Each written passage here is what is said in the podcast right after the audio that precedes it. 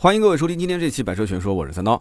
今天这期节目和大家聊一个比较有意思的话题啊，就是关于豪车租赁、超跑租赁的故事啊。有人可能会说，这个豪车租赁不就是婚车嘛，对吧？有什么稀奇的？什么结婚啊，找几台豪车当婚车，啊，奔驰 S 啊，宝马七系啊，这些当个头车，后面呢跟几台可能稍微档次稍微差一点啊，像奥迪 A 六啊，奔驰 E 啊，或者说啊，就像我之前。也做过一段时间婚车，对吧？我的那台奔驰 C 啊，当时我表哥工作比较轻松，早上一早就开着这个车去跑婚车。哎，你还别说啊，一个月有的时候也能赚个一两千块钱。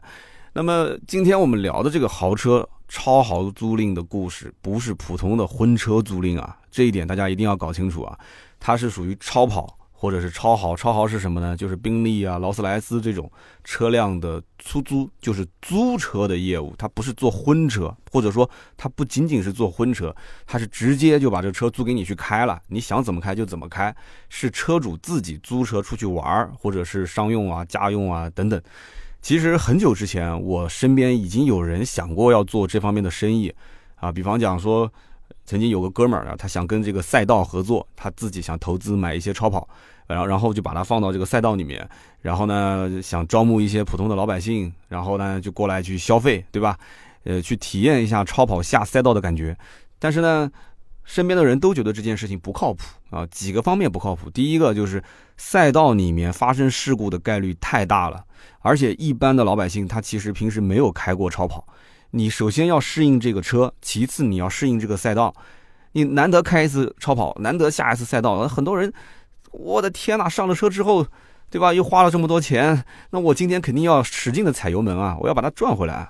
所以关于什么刹车点、入弯、出弯的时机把握、角度这些，什么都忘了。你就是前面给他做什么理论培训课没有用啊。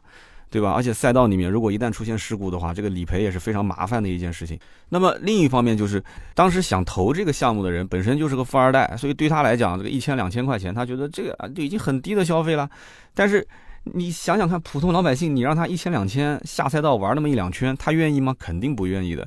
所以定多少钱玩一次，一次让他跑几圈？还有就是，你是让客户一个人在这个赛道里面自己刷圈玩，还是说让两三个客户在一起去竞技？那就不得了了，你要竞技的话，风险就更大，对吧？一个人刷圈，其实我看到心都慌啊。那这些问题其实都没有解决，也没讨论出个所以然。所以当时这个事情呢，呃，当时在南京这个也算是超跑俱乐部的圈子里面，很多人就是聊，就是闲谈，但是没有一个人真正去落实这件事情啊。大家都想做这个生意，但是最后就嘴上说说，也没人真去做。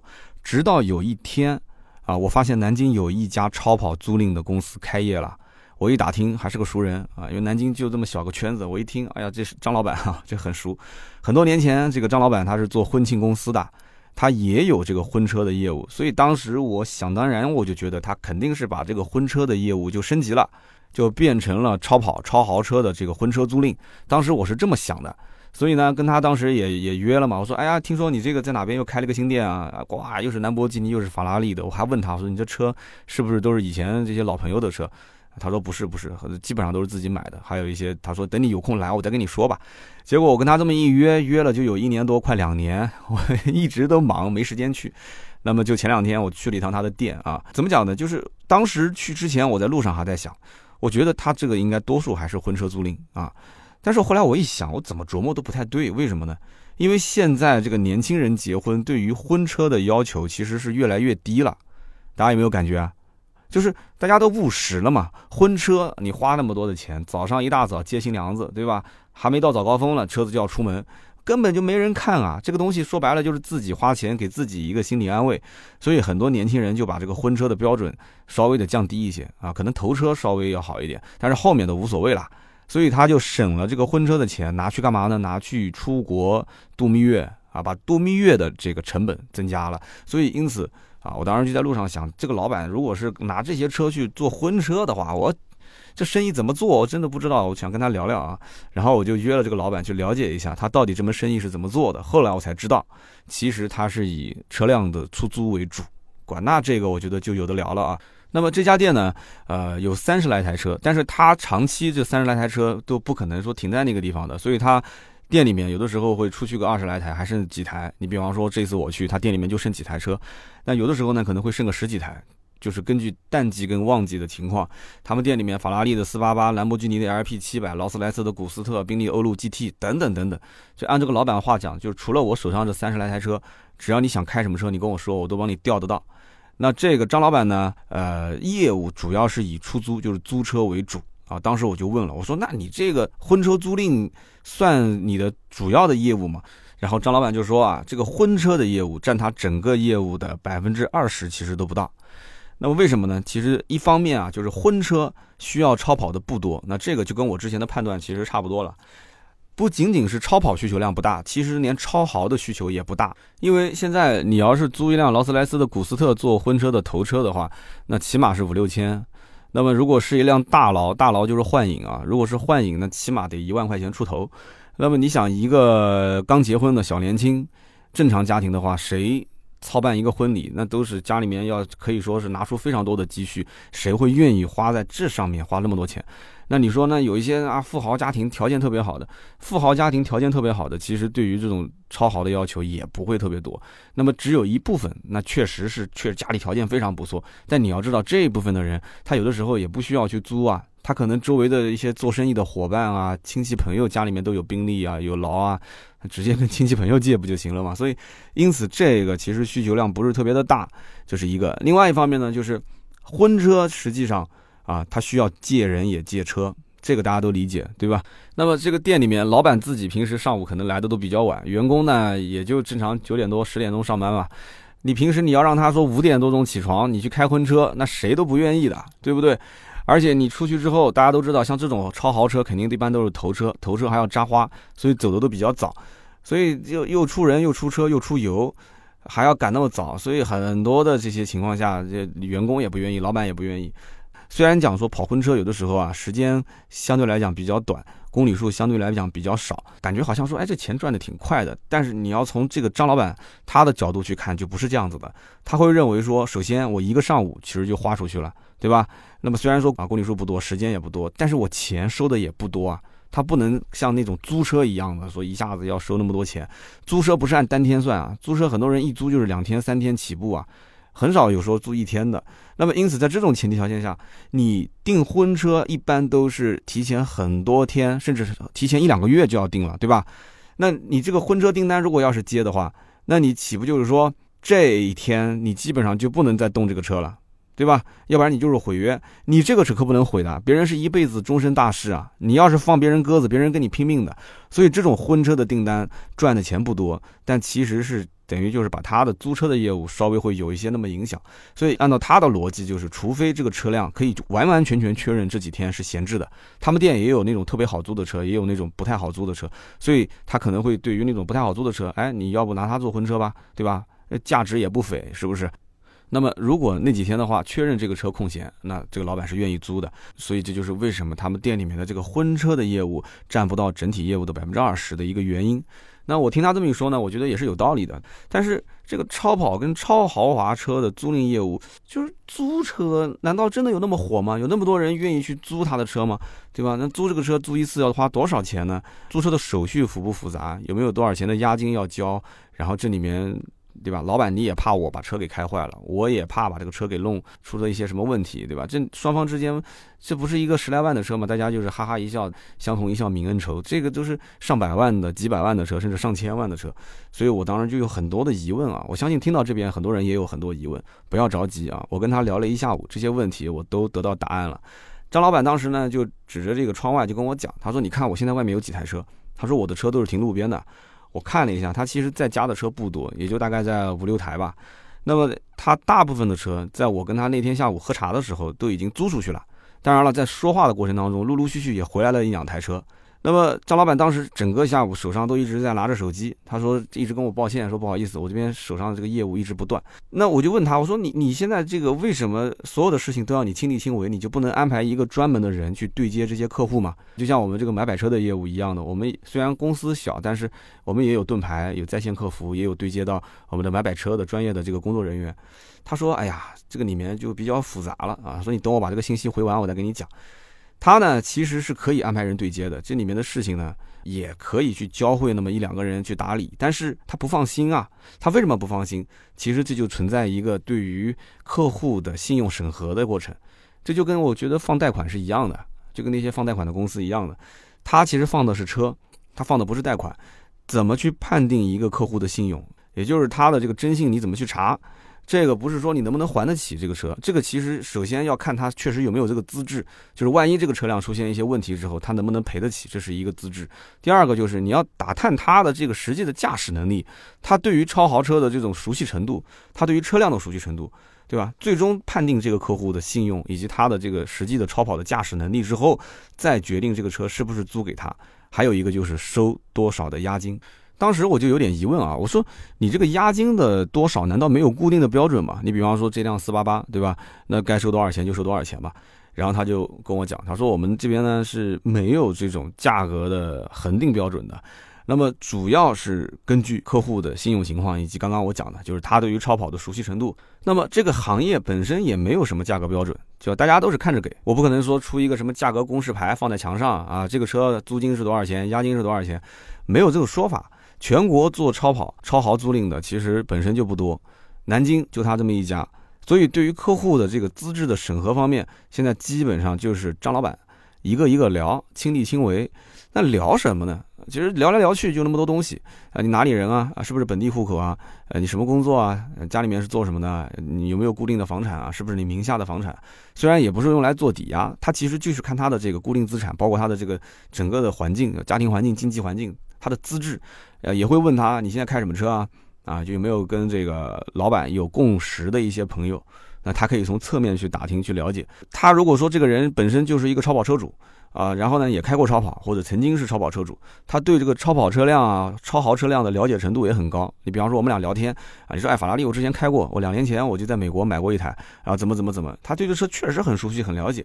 那么这种客户的话，押金其实可以少收。这里面没有固定的标准，反正就是跟老板聊啊，你把这个老板给砍晕了，老板可能不收你押金都有可能啊。然后我就问老板，我说那这个客户给你胡吹海吹，对吧？他特别能砍，他也特别懂车，但他其实就不是一个经济条件特别好的人，他也不是本地人或者怎样。那这种你不能光是听他嘴上讲啊，你怎么核实呢？啊，张老板就跟我讲，他说有一部分他是要真的去看他的房产证啊、驾照啊、身份证啊、户口本啊这些啊，包括银行流水，就打一下也很方便嘛，对吧？但是呢，大部分其实他不看，大部分其实就是一个身份证、一个驾照，直接带过来复印一下，然后你交完押金、交完这个钱，就直接可以开走了。所以我在想，其实这就是张老板的最原始的，叫做什么人肉风控系统啊。所以这是个比较原始的人肉风控系统。我呢，当时就指着窗外的那台法拉利四八八，我就问老板，我说那这台车子租一天多少钱啊？老板跟我讲八千一天。一台法拉利四八八，我说这个价格不便宜啊。他跟我是这么说的，他说这个呢，一个是看车辆的价值，二一个是看它的需求的量。因为法拉利的这个是硬通货，就来租车的基本上都是冲着法拉利来的。然后四八八又是新款，所以这个车呢相对来讲就比较贵。他说，那你要如果光是想开法拉利，你无所谓新款老款，那还有辆四五八，四五八便宜啊，四千块钱一天。所以呢，我就就问了好几款车的价格，包括那个兰博基尼的这个大牛。大刘也是七八千一天，然后我就问他说：“那那个小牛呢？”他说：“小刘六千块钱一天啊。”我就知道就这么个标准啊。那么我就问他这个店里面什么车最便宜啊？他跟我讲想了半天，他说这个店里面我们家七幺八那个 Boxster 啊。我说那这个车多少钱？一千五一天。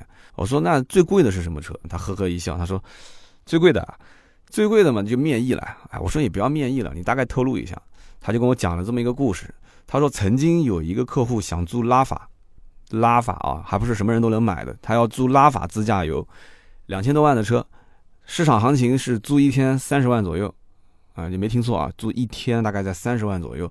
那么客户呢，大概当时是要租七天左右，也就两百多万租七天出去自驾，这个包括来回托运的费用都算他的。但是呢，这个联系上了这个拉法的车主，人家拉法车主不同意啊，人家不差这两百多万啊，关键是能买得起两千多万车的人就不差这两百多万，对吧？所以呢，这个老板当时也在想，就他承担的这个风险也很大。那这个你想，押金收的肯定会比较高。就万一这个车辆要出问题的话，那中间涉及到的这个折旧啊、赔偿啊这些，一会儿后面我会说啊，怎么去计算。所以说，当时有客户真的愿意掏两百多万去租这个车，这不是来说随便问问玩玩的。但是呢，拉法车主不愿意租，所以这件事情就黄了。但是这个张老板呢，当时有点不甘心啊，觉得这也是个大客户，所以就问他，他说你能不能退而求其次，我帮你去租一台迈凯伦的 P One。啊，听到这里，我估计很多人头上的汗就出来了啊！退而求其次，租一台 P One，P One 一千多万，这个也是超跑，就不用说了嘛。他要不是超跑，那什么车是超跑呢？三大神车之一嘛。然后当时这个车主说：“我不喜欢，我不喜欢这个播放器哈。”大家都知道，迈凯伦就是播放器嘛，外号啊。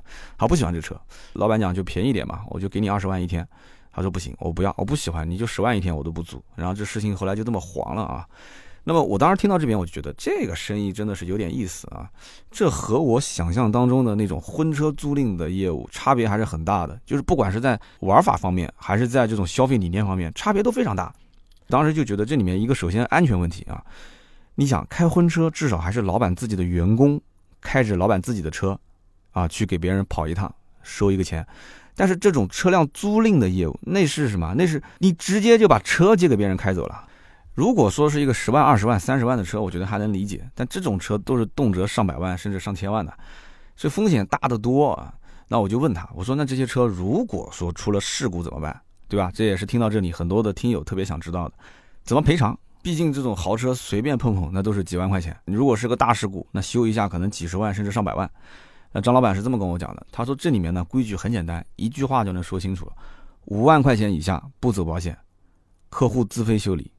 五万块钱以上走保险，就走我的这个车辆的保险，但是你客户得承担差不多百分之二十左右的折旧费。那么这个折旧费用怎么谈？双方坐下来慢慢聊。所以张老板就说了，就这里面呢，我所有的车都是上的全险，车损、三责什么都有。啊，我这车三十来台车，光每一年投保险就投了一百多万。这个是大家应该能接受的，对吧？你要是想做这门生意嘛，你这个保险肯定是要上好，要不然的话，撞车是一方面，撞人呢，那赔偿就更多了。所以这个呢，就是他的一种赔偿方式。大家想一想啊，玩这种超跑，也不是说你有钱你去租，你还得要承担这个后面的。如果说要一旦要出问题的，五万以下是自己修啊，五万以上是要给他谈折旧的。那么一般情况下，如果说你要去租一台法拉利像四八八这种车啊，或者兰博基尼小牛啊这种超跑。首先，你要提前一天跟他先预约，预约一下这个车在不在家啊？完了之后，他给你把车空下来。但是他帮你控车的时候，你就要开始去交押金给他了。你可以转账，你可以去店里面交押金。我刚刚前面说了，它是有浮动的，一般呢是从五万开始啊，到十万之间不等啊，五到十之间，根据你跟老板之间聊的情况。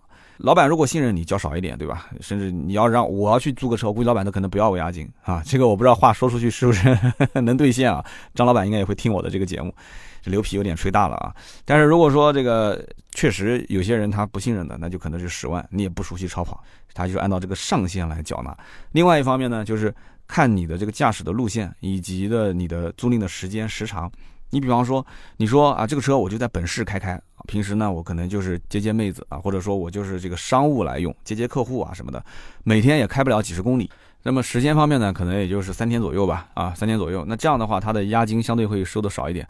那如果说你要去外地自驾的这个公里数也比较多，那么另外一个你的时间也比较长，那它押金自然就会多收一些，因为你后期的费用其实是从押金里面扣掉的。除此之外，你还要再付个什么钱？就是五千块钱的违章押金。啊，这个应该大家都能理解。违章押金是你还车之后十天，它就会自动退还。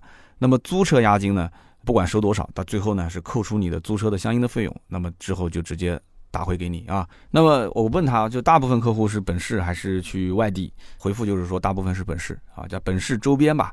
这个居多一些，室内自驾的话，如果一般情况一百五十公里左右，它一般不会额外收费。但超一百五十公里的话，一公里多收五块钱，这个我觉得还是合理的。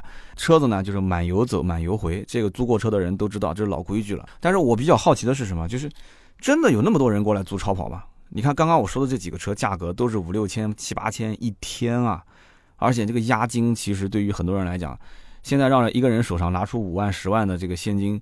我觉得也不是什么人都能拿得出来的，对吧？那么有什么人来租这些车？他们租来干什么？这个问题我估计很多人都问过张老板啊，所以我当时问他，他也笑了。他说：“这个，我跟你说几个小故事吧。”他说，在我们这个店里面呢，来租车的主要是分三类客户啊。第一类呢是金融的这个行业的相关的客户，就是老板了，开金融公司的。金融公司嘛，就范围就广了，就不具体说，大家都懂的，对吧？那么呢，这些人呢，一方面他们有的时候是租来自己开谈生意的，他要充门面，或者就直接放在自己的公司门口不开，就放那个地方展示。那么有的时候呢，他租的不是自己开，也不是展示，他是干嘛呢？他是给他的那些大客户拿去玩儿。什么叫大客户呢？就是大客户的资金在他手上去理财啊，去去周转，你懂的，钱生钱嘛。所以他对于这些大客户就会去回馈，怎么回馈呢？就租这些超跑给他们来玩。他说他曾经就接过一个订单，一家金融公司的老板啊，一下子就包了四台车，四台车，先是包一个月嘛，啊，法拉利啊、兰博基尼、玛莎拉蒂，反正就几台车同时租，租完之后呢，就给他那些大客户去玩。结果呢，这个大客户玩了就不想放手了。啊，就是反正轮着玩吧，就我玩完就换给你，换给你再换给我玩，反正就这么四台车，然后不放手，他们金融公司呢也不好意思跟他要回来，那怎么办呢？那就续租，那结果续续续续到最后续了多久呢？续了半年，大家可以算一算啊，这什么个概念啊？这个我们就按一台车平均大概五千块钱一天来算的话，四台车一天就是两万，一个月就是六十万，那么半年的话就是六六三百六啊，三百多万。那肯定最终给他打个折嘛，这种大客户对吧？三百多万，你想半年，他基本上老板几台车的成本就回来了是吧？所以说我就跟他讲，我说你要如果天天遇到这样的客户，那我估计你这条街啊，可能就不是你一家在开这个超跑租赁店了。那大家都这么玩，然后张老板也是这么说的，他就苦笑啊，他说这个哎，你也知道这两年金融行业不景气，啊，我们这个行业其实真的金融客户就是他的大客户啊，但是现在这个客户就是少了很多。那么第二一类是什么客户呢？第二一类就是海外留学，或者有一种人是什么样的呢？就是在国外居住个大概半年，然后在国内大概住个半年，就是两个国家甚至多个国家之间来回跑，啊，他国内也有业务，国外也有业务，那他可能就是南京人，他就住在南京，呃，老家亲戚朋友啊都在南京，所以呢，像这种人，要么就是像留学生回来，有可能家里面不给买。对吧？你就买个普通的车开开不就行了吗？你买什么超跑？家里不给买，但他就是有这个实力，对吧？他零花钱很多，那怎么办？那他就想租个超跑来开。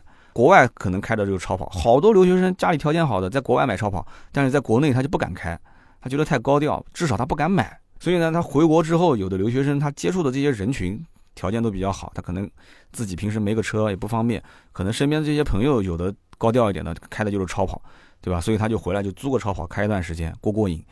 那我当时心想也不对，现在海外留学生回国的我也认识不少，也不是个个都土豪啊，很多这个留学的门槛也很低，很多留学生回来之后也就买个十几万，可能二十来万的车开开，他们真的不是因为低调，我觉得有的留学生真的就家里条件不允许，真的就这样啊。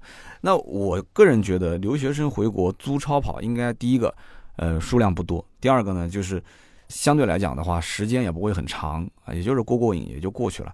这个老板当时也笑，他说：“你分析的其实是对的，这个里面大多数还是属于那种就是两三个国家之间啊来回居住，一般都是两个国家之间来回居住，然后呢，在国内有一些商务需求，就是他其实租超跑也好，他租这个超豪也好，他其实是有一些这个商务的需求，商务需求其实想法跟这个自己买来开买来玩的想法就不一样了，因为他的这个想法是什么呢？我是用这个钱去赚更多的钱。”撑门面、接客户、谈订单的，所以因此呢，这个商务用户相对来讲居多一些。两个国家来回跑，在国内他还不愿意买台车长期闲置，那又需要一些豪车撑门面，那这一类用户。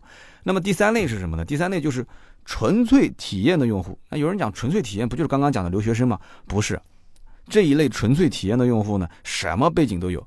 啊，也有经济实力比较雄厚的，也有一些小中产阶级啊，还有一些就是普通老百姓，真的是很普通很普通的啊，开马自达、开思域的，啊，有人讲说啊，他怎么他们也去租超跑？怎么了？人家怎么不能租了？五千块钱、六千块钱一天租两天，一万多块钱呗，对不对？你说一万多，你从某个角度看它是很多的钱，但是你再从某个角度来看的话，有些人他也能掏得出一万多块钱，要家里面有点什么急事应个急啊什么的，那一两万、四五万，肯定很多人能掏得出来。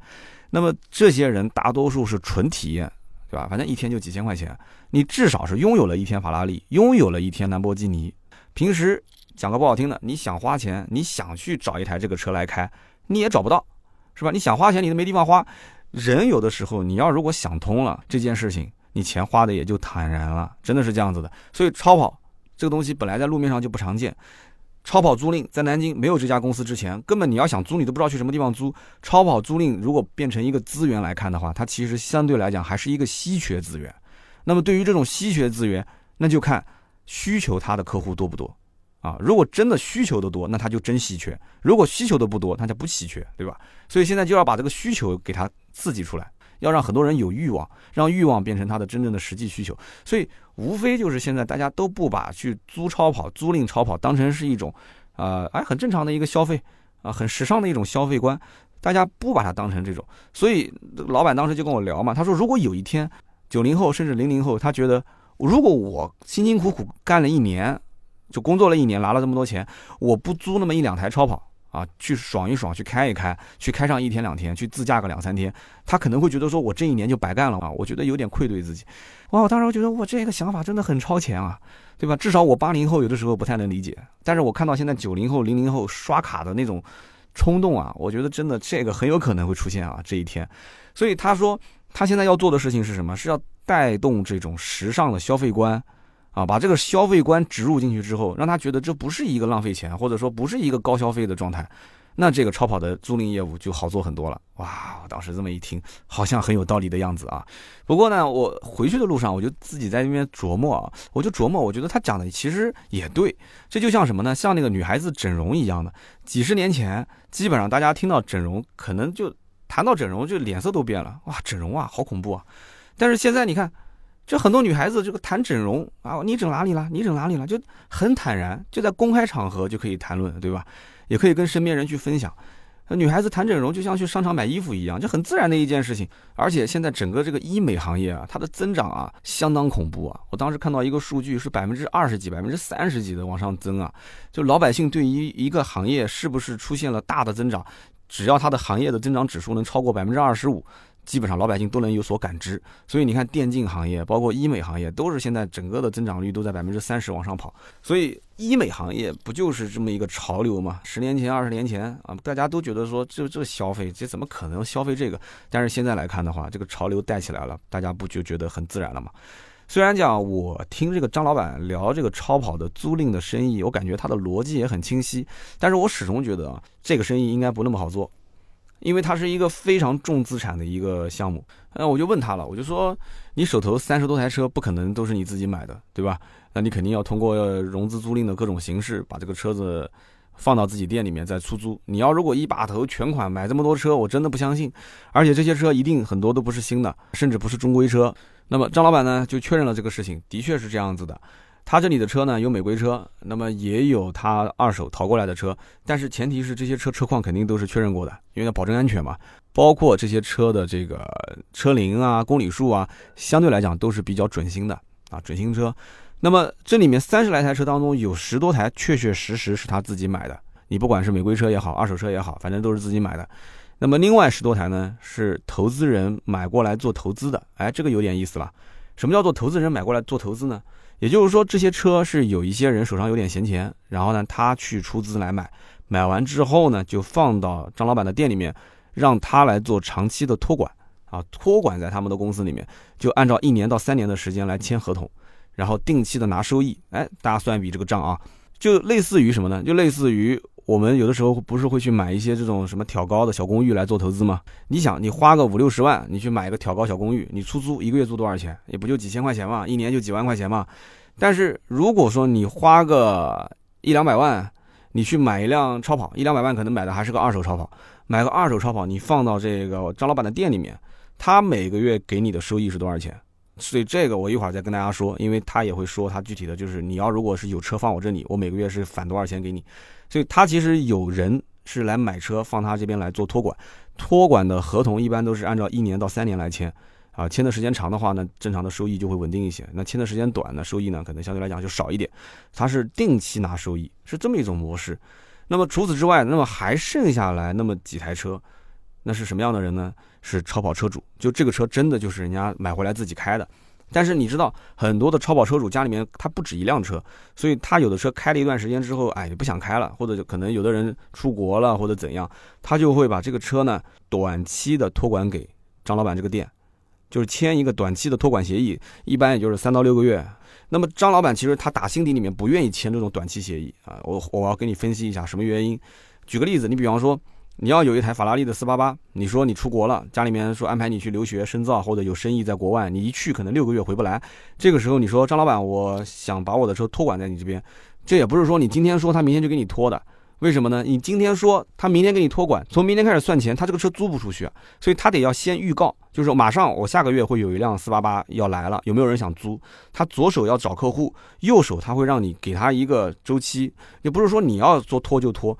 然后你们俩签订一个，比方说今天是五月一号，你们签到，比方说从六月一号起开始进行托管，这个时间点他就是前期会宣传，我马上有一辆四八八要进来了，什么颜色的，什么配置。那么这个时候呢，从六月一号起他开始正式托管。那么每个月分多少钱呢？张老板讲，听好了啊，一辆四八八在他那边一个月能分七八万块钱。哇，有人一听，那一辆四八八也就是四五百万对吧？四五百万一个月分七八万，那如果是一两百万的车，那岂不就一个月能分三四万嘛？那。一两百万的车比一两百万买一套公寓、买个房子出租，那这个收益要高多了。你房子怎么租也租不到三四万块钱。但是你别急啊，你听我说完啊，这里面有几个点，就是说七八万，你听他这个收益确实也不低。但是你想，张老板把这个车拿回来之后，他一个月得租多少次、租多少天，他才能把本钱给收回来？一般正常算是十天，对吧？就是四八八，我们刚刚前面讲，就租一天八千块钱吧，你租十天才能保本嘛。那么租十天算保本的话，那如果一个月三十天时间，你稍微一晃，你可能你十天没租出去，这个车闲置了二十天，那你不就亏钱了吗？这个风险很大，是不是？其实不大，为什么呢？这个就是讲我刚刚说的托管的时间长短。如果你按一个月来算的话，这个风险很大；但是如果你按一年来算，一年的话，其实一个月十天不亏钱，一年十二个月，也就是说你有一百二十天是在外面租的话，那你剩下来两百多天都。不租，或者是没人租，那其实这个车也不亏钱。所以呢，就一定要把这个托管的协议啊，尽量的签长。签长之后呢，相对来讲，它的风险会变小，然后车主的收益也会相对比较稳定。所以大概是这么一个思路。所以我相信大家一听，那基本上也都理解了。因此呢，这种短期的托管，它一般不接啊，或者收益就会压的比较少。但是呢，如果你要长期托管，一年以上的，那他就愿意接了啊，那这个价格呢就可以自己私下来谈了。其实我觉得刚刚用房子这个比喻还是不太恰当，因为你把一辆几百万的车放到别人租赁公司里面，让别人随便开随便用，这跟一个房子给别人随便住还是不同的。随便住我可以重新装修啊。但是你的一辆车给别人随便开，那这感觉是完全不一样的。所以你也不要觉得说，哎呀，感觉这个收益还是挺高的。其实啊，这个我觉得是思维角度的问题。当我们真的是到了买法拉利、买兰博基尼的那个阶段的时候，你就会发现，一个月那几万块钱，这些车主其实真的不当钱来看的，完全是看他对于这个车到底是怎么认知的。他认为这就是现在变成了一个他已经过气的玩具了。对吧？家里面人又不让买新车，这一款老车他也不愿意开。这种人，我觉得租出去的可能性更大，而不是说他完全就是为了冲着这点钱租出去的。我个人是这么分析的。我跟他当时聊，张老板也是同意我这个观点。其实通过和这个张老板聊天的过程，我就发现，还是有很多人的消费观念跟我们是不一样的。他们可能就是更需要超跑和超豪的这种体验。而对于这个什么租金一天八千一天六千，他们其实有概念吗？你说有也有，但你说没有也没有。我曾经在节目里面就说过嘛，我说七零后是账上有一百万，他只敢花十万，啊，然后八零后是账上有一百万，他敢花五十万，啊，九零后是有一百万花一百万，零零后是有一百万花三百万，啊，只要你敢借我就敢花，是吧？九五后基本上就应该是属于这个状态了。所以，因此，我们听节目的兄弟们，大家如果觉得不理解，但是我要告诉你，你就算不理解，人多啊，对吧？林子大了，什么鸟儿都有，所以总有那么一部分人，他的理解就跟我们不一样。他们租车干嘛呢？他们租车去自驾游。哎，我当时觉得也很纳闷啊，我说这超跑底盘那么低，跑长途又不舒服啊，发动机那个引擎轰轰作响，然后那个车子悬挂又颠，空间又小，这自驾怎么会舒服呢？怎么想起来去开这个车自驾呢？然后我就看到这个张老板朝我嘿嘿的笑啊。哎，我说这什么眼神啊？哎，这什么表情呢？后来我仔细一想，哎呀，我觉得我的情商还是蛮高的。我这样一想，超跑嘛，超跑豪车妹子，然后超跑两个座位，出去自驾，两个座位出去自驾，那左边开车的是男车主，右边坐着谁呢？你不可能两个基友一起出去试驾吧？不可能的事情，那肯定是一个男车主带上一个妹子，开着一辆超跑，然后去远方啊，有诗和有远方这样一个地方。哎呀，那个情景。啊，让人怀念啊！而且你想，男男女女的在一起又能做些啥呢？所以这些，我觉得这里面吸引人的不仅仅是超跑本身啊，还有就是超跑它背后的一些故事。所以我相信这个男同胞应该都明白是哪些故事，就不要展开聊了嘛。那么我下午在跟这个张老板喝茶的时候呢，我看他就是不停的在接这个微信啊、电话啊什么的。然后其中有一个电话是打过来干嘛的呢？就跟他说，有一台法拉利的这个轮毂蹭到了一点，就问就是老板这怎么办？这张老板呢，当时让他发个照片过来，然后发来之后看了一下，老板讲说，哎呀，算了算了，就不要赔了。那为什么不要赔了？回头他就跟我说了，这个人他说这是个老客户，回头客。啊，也不是第一次租车了。说这个轮毂修复，说白了也就是几百块钱的事情，啊，就这次就算了。那如果说是个新客户，第一次来租车的，那这个一是一，二是二，对吧？因为也不知道你将来会不会回头客。那租车的时间如果还很短，也不是什么大客户的话，那这笔钱该赔还是要赔，还是要算。那其实这都是小事。然后后来我就跟赵老板聊，我说你这个整个开业过程当中，呃，有没有遇到过一些大事？啊，因为你当时你这个里面风控审核，你刚刚跟我讲的那些东西，我都觉得太过于原始了。就是这种风控，难道就不会出问题吗？然后张老板就跟我说了，他说开业不久的时候呢，确实出过一个大事。出过什么事情呢？就是有一个客户租了一辆法拉利，然后开出去之后，直接把这个车就给抵押了，抵押拿着钱就跑了，找不到了。哎，完我当时就觉得奇怪了，这抵押公司也也很搞笑啊，这放贷公司。你车子都不看行驶证跟登记证书啊，都不跟这个人身份证去去核实就给他钱啊？那这个放贷公司路子也是够野的。有这种公司啊，什么都不看，你只要车子、行驶证、钥匙，你只要给到我，我就给你钱，我不管你车从哪里来的。那这种事情要是遇到的话，那可就麻烦了，因为这种经济方面的一些纠纷的话，一般都是很难解决，都要你自己来想办法。然后我就问张老板，我说那你后来这车最后怎怎么办呢？对吧？你要。找到这个人啊，肯定是你要找到当事人，然后让他来还钱，再把车赎回来。然后张老板就笑笑，他说：“那这车不是就拿回来了吗？具体的细节，他说就不好再去过多的透露了。”所以我当时就感慨啊，就这门生意其实真不是什么人都能做的，不是说你谁手上有一些钱，然后你买个几十台超跑，你放那个地方去出租啊，一个月几万块钱什么就回来了，没有那么简单，这背后会遇到很多的问题。像刚刚说到这个问题，对吧？遇到这种就是纯诈骗，拿着钱就跑掉了，张老板还能把车拿回来？那具体这拿回来的成本花了多少？这个我不好说，因为张老板也没有多说，虽然听到了一点，但这背后我觉得还是要有更强的实力才行。这个实力我是打双引号的实力啊。所以呢，张老板就讲说，那一次之后就把每一台车都设置了这个电子围栏，大家应该有的车上会有吧？电子围栏，也就是说签合同的时候就跟你约定。你车辆的行驶范围在什么地方？超出这个范围，那么我的电子围栏就会报警。他们店里面有一个人是二十四小时监控车辆的这个整个状态，所以我就觉得这就是属于他什么叫人肉风控系统二点零时代啊，哈，人肉风控二点零时代。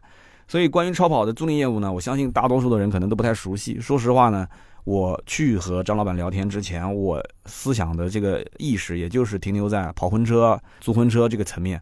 就没想到，这背后其实是一个新的生意模式。虽然也只是传统的租车业务，但是你要知道，这个租车业务背后涉及到的不仅仅是租赁的这个资金的风险，包括就是这种车辆啊上路之后的人员和车辆的安全风险。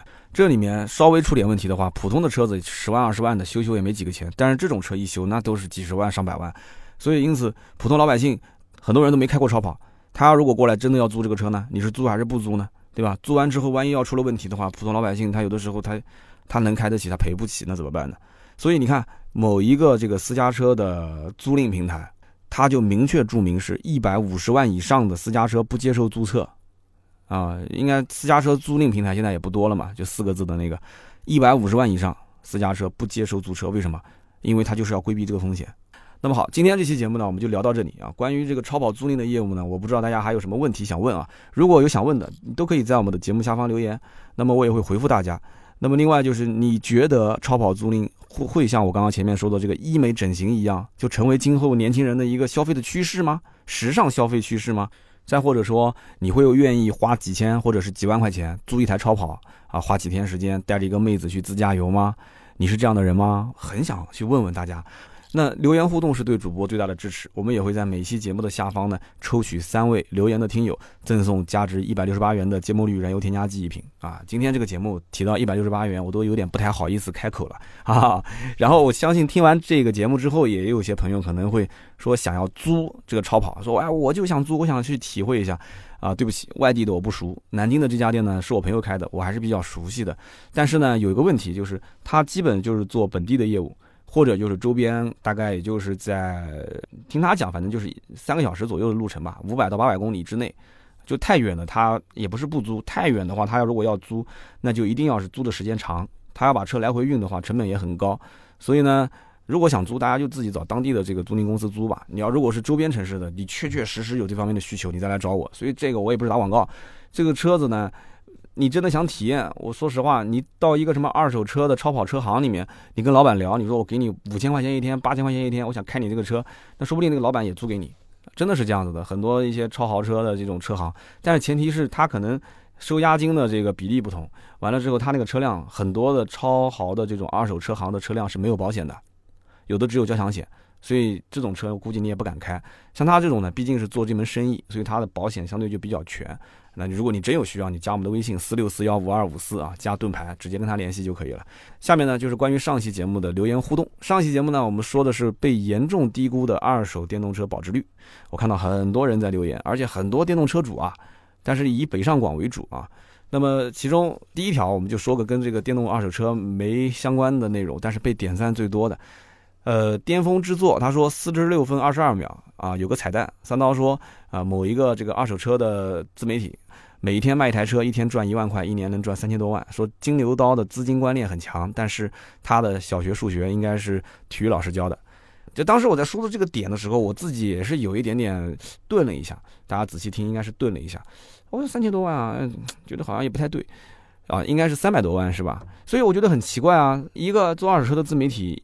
一年要能挣一千多万的话，我的天，那他一天得卖几台车啊，对吧？现在卖车的利润也没有那么高啊，太夸张了。所以我觉得这个数字不正常。所以当时我节目里面只是提出这个数字不正常，但是我算错了啊，在此这个刊物啊刊个物，这个地方呢，呃，这个说错了，实在抱歉啊。巅峰之作点赞最多的，因为很多人应该也是听到我说错了啊。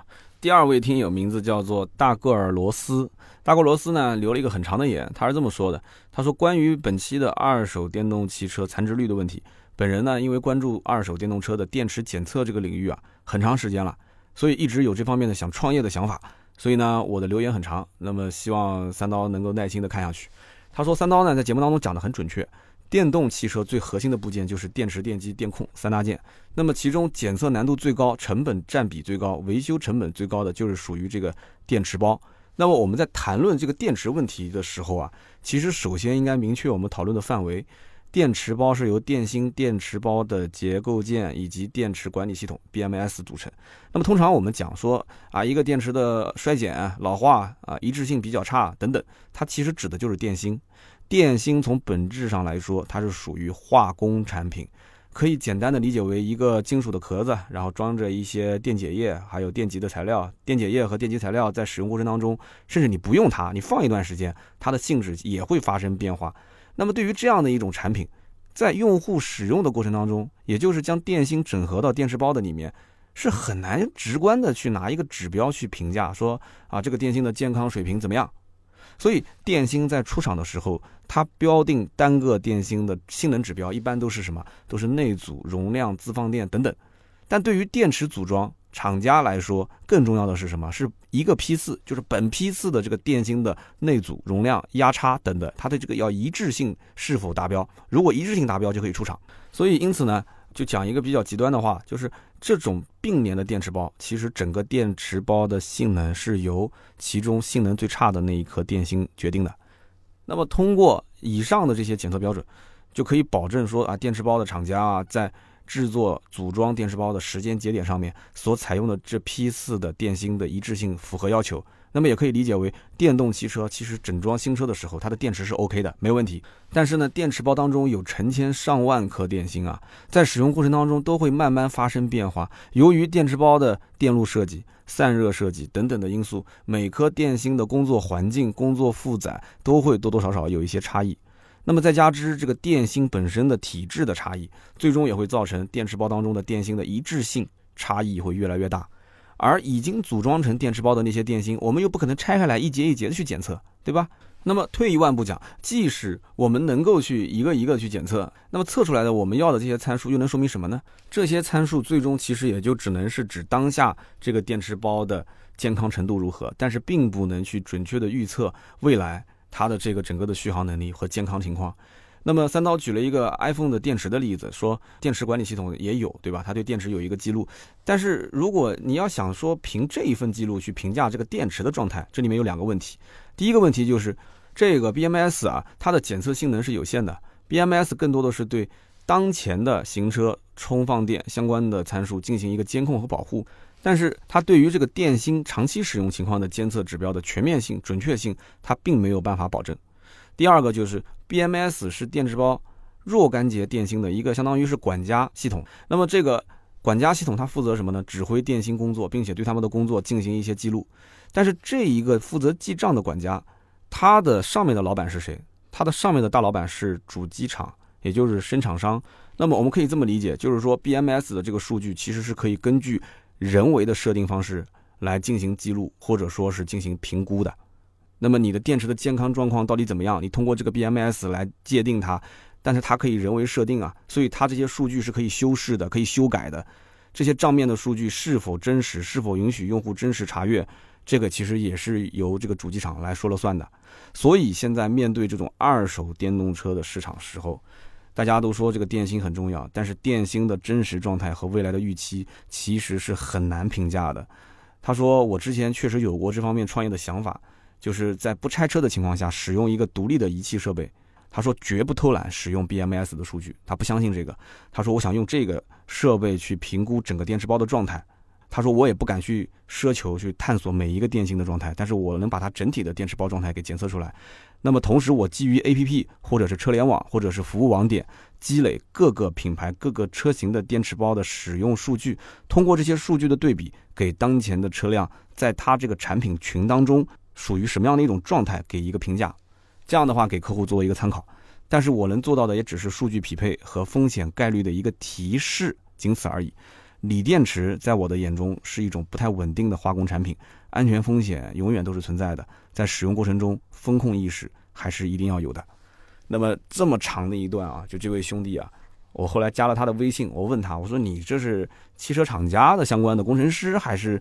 你是这方面的发烧友，结果他告诉我他是一个做医疗行业的，那这个真的是跨界跨的有点大了啊！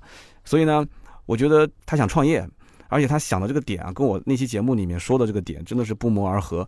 我呢给。几点小建议啊，第一个就是这个想法真的非常好，这个思路通过我的节目传播出去了。如果有这方面的相关的，不管是投资的也好，或者是二手车行业的大佬也好，如果有听到的话，我觉得可以从我这个平台啊，我可以引荐大家在一起来传个角儿，大家一起聊一聊。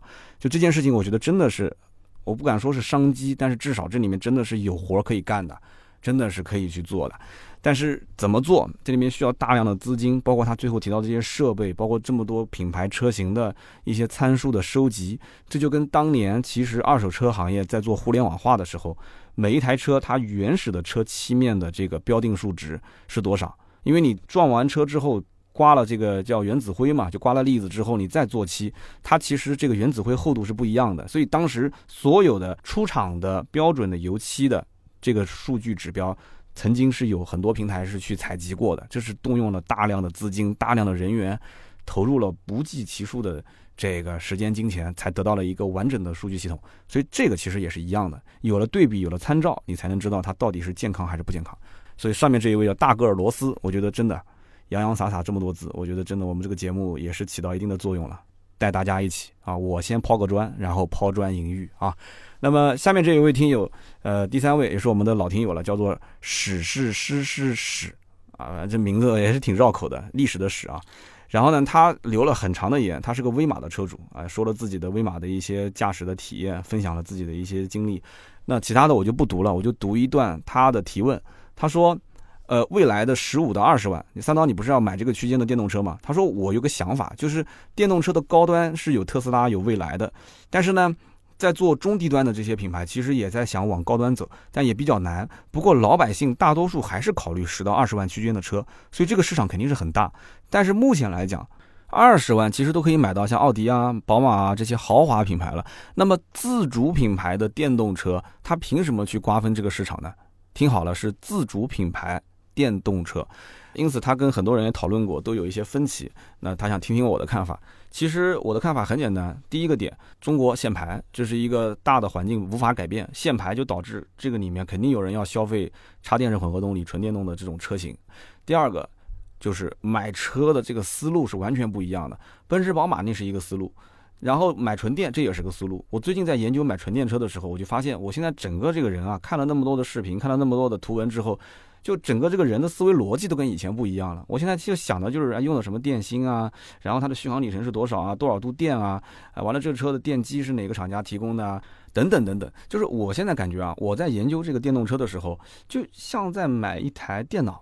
像在买一部手机，而不像是在买一台车。就是这里面，不管是看各种数据指标也好，还是去研究它的这种我实际将来在呃使用过程中的一些成本问题什么的，我整个的计算的模式和思维的途径，根本已经是抛开了。